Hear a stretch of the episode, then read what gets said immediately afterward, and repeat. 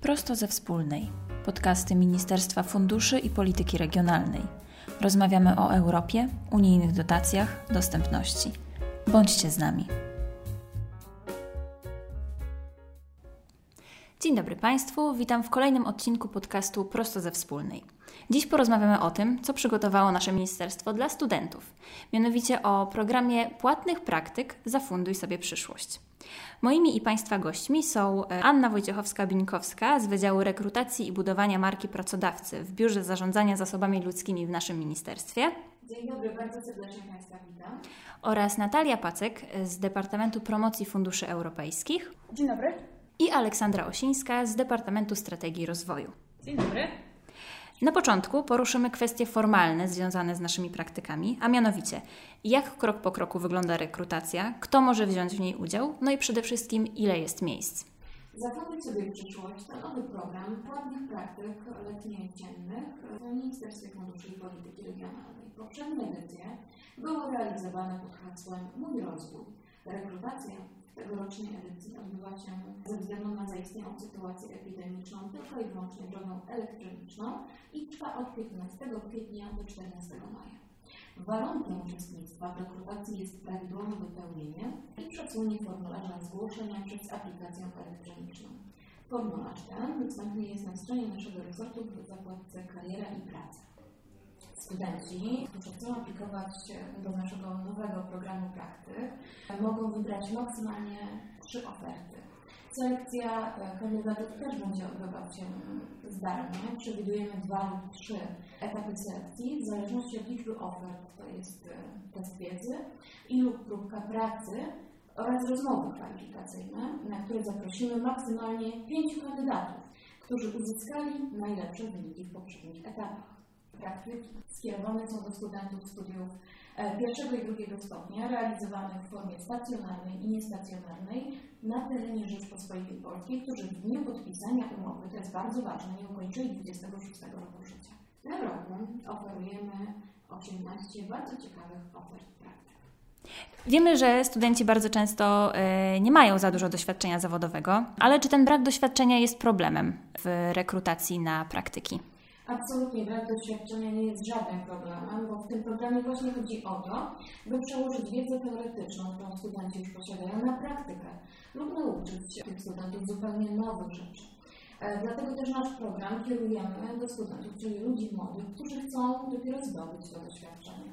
Studenci zgłaszają się na praktyki, a co ministerstwo daje w zamian? Nasze ministerstwo przede wszystkim oferuje płatną praktykę. Student otrzymuje wynagrodzenie w wysokości 2,5 tysiąca złotych brutto za miesiąc. Chcemy również pokazać studentom, że praca w administracji to nie tylko siedzenie za biurkiem, sterta papierów i małotwórcze zadania, które nie mają związku z rzeczywistością. Chcemy pokazać pełną wyzwań, jakże interesujących projektów pracy naszych zespołów, profesjonalistów, dzięki której zmienia się nasz kraj, bo fundusze mają ogromną moc.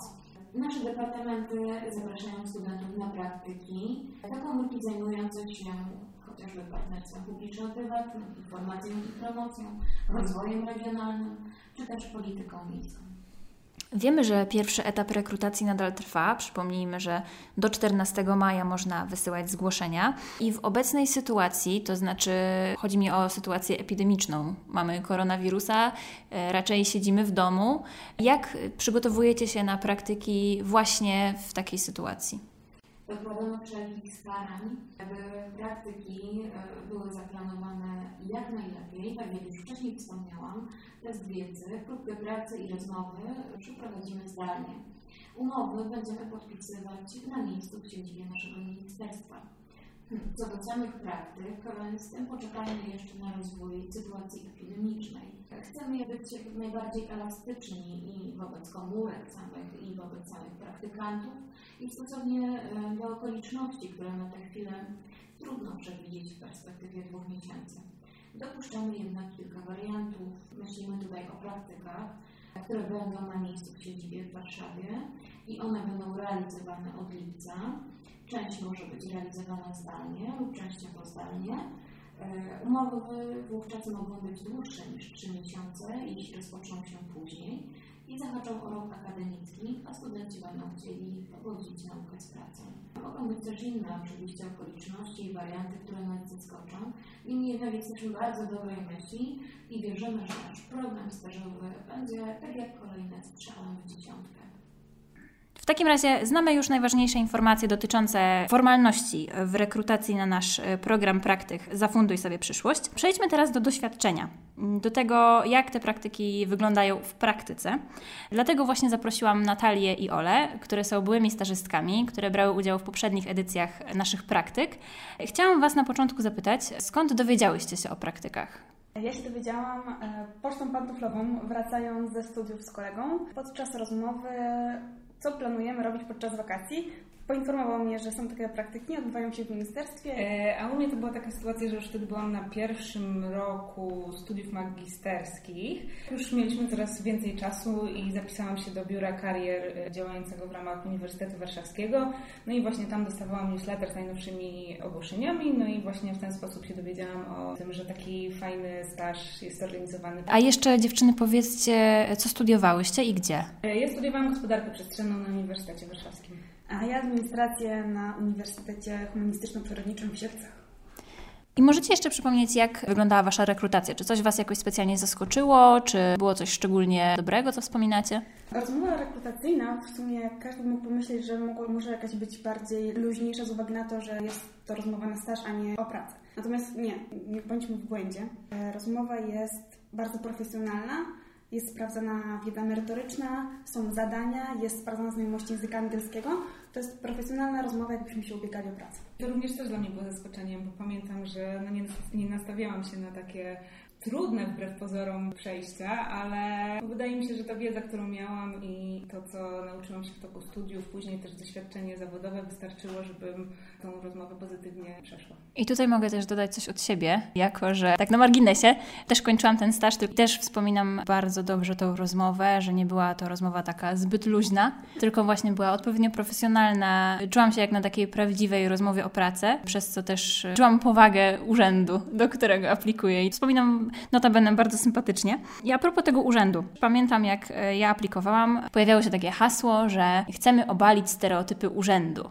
Czy faktycznie bałyście się takich stereotypów, tego jak wygląda praca w urzędzie? Jak to zweryfikowała rzeczywistość przede wszystkim? U mnie akurat absolutnie się nie bałam y, żadnych stereotypów, bo ja, prawdę mówiąc, chciałam dostać się na staż, później ewentualnie do pracy E, właśnie w Ministerstwie Ówczesnym Rozwoju. U nas w toku studiów bardzo dużo wykładowców, profesorów współpracowało w różnych tam aspektach z Ministerstwem Rozwoju i w bardzo dobrym świetle przedstawiali w ogóle tą instytucję, więc gdzieś tam przez te trzy lata podczas studiów licencjackich mi się gdzieś tak zapaliło, że być może to jest moje takie docelowe miejsce zatrudnienia. No tutaj też można powiedzieć, że te stereotypy, które gdzieś tam krążą, to absolutnie do naszego ministerstwa nie pasują, bo naprawdę każdy znajdzie pracę dla siebie. U nas właśnie bardzo podobnie jak u Oli było, że temat Ministerstwa Rozwoju był bardzo często poruszany podczas wykładów. Profesorowie wracali często w swoich e, wypowiedziach, w swoich materiałach, które przygotowywali podczas wykładów, opierając o dokumenty z ministerstwa. I to właśnie się zapaliła informacja taka w głowie, że może by spróbować właśnie w ministerstwie. A co do stereotypów, faktycznie są one bardzo popularne, aczkolwiek warto spróbować i warto się dowiedzieć, jak faktycznie jest. W naszym przypadku wszystkie stereotypy zostały obalone i, i, nie ma słynnego parzenia kawy. Jeżeli ktoś chciał, chce się napić kawy, to idzie i sobie parzy tą kawę, ale nie ma 8 godzin parzenia kawy.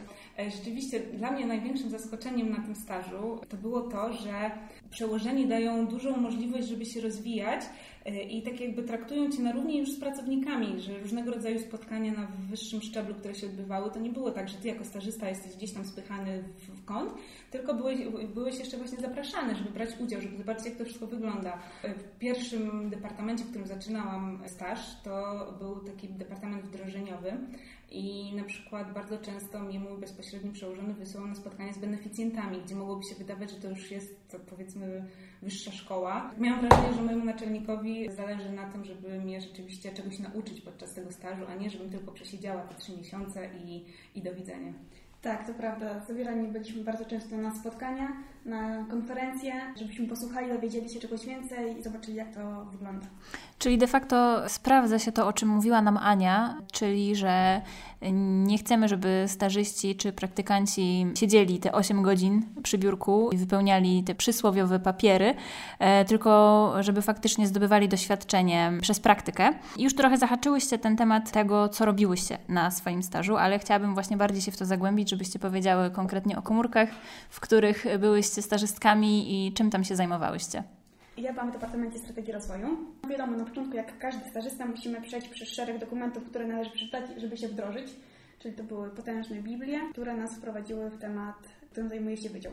A potem zaczęła się już e, prawdziwa praca, czyli prezentacje, pisanie pism, e, wsparcie wydziałów w takich bieżących sprawach, ja swój staż zaczynałam w Departamencie Europejskiego Funduszu Społecznego, który zajmował się właśnie wdrażaniem, tak jak już zresztą wcześniej wspomniałam, działań z EFS-u. No i powiem szczerze, że tutaj byłam bardzo zaskoczona, bo rzeczywiście tam pierwszy tydzień był taki no, zapoznawczy po prostu z, z materiałami, z, tym, z takimi dokumentami, ale później to wszystko nabierało takiego tempa, że, że już tutaj byłam angażowana w różnego rodzaju przygotowywanie właśnie spotkań z beneficjentami. Byłam zapraszana do tak jakby kontroli tego, jak wyglądają te y, działania beneficjentów, w jaki sposób oni y, realizują to, y, do czego się zobowiązali. No i, i powiem szczerze, że to było takie duże zaskoczenie dla mnie, że, no, że to już od razu nabiera takiego tempa y, po tygodniu w zasadzie pracy, że y, no, jestem angażowana w tak wiele inicjatyw. Tak się los potoczyły, że akurat po, po zakończeniu stażu w, we wrześniu, to tak, bo to był trzymiesięczny, lipiec, sierpień, wrzesień, pod koniec września, udało mi się pozostać dalej w ministerstwie, tylko zmieniłam departament, trafiłam do Departamentu Strategii Rozwoju, gdzie pracuję do dzisiaj, czyli już prawie 3 lata.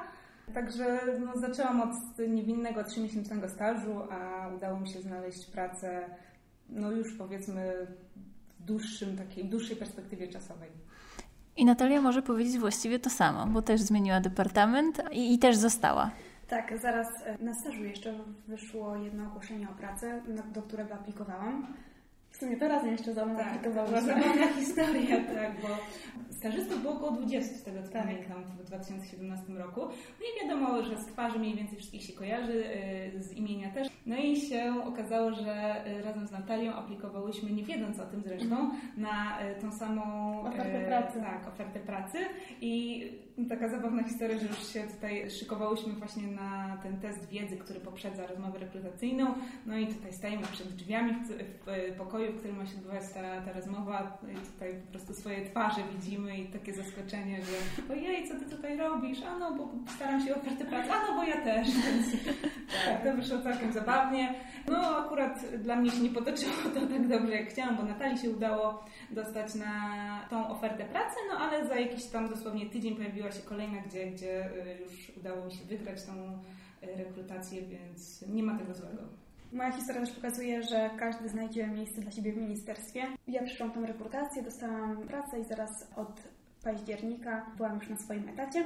Jednak po półtora roku przeszłam do innego departamentu, do Departamentu Promocji Funduszy Europejskich, w którym jestem do dzisiaj, tak jak Ola, już jesteśmy w ministerstwie razem trzy lata. Ale to jest mm, właśnie te nasze doświadczenia są bardzo fajne i takie wartościowe, bo pokazują, że tam, gdzie czujesz, że się nie odnajdujesz, bo może tak być, że trafisz do komórki, w której się nie odnajdujesz, to nie musisz od razu skreślać całej instytucji. Nasze ministerstwo jest na tyle duże, że mam wrażenie, każdy znajdzie coś dla siebie, tak potocznie mówiąc.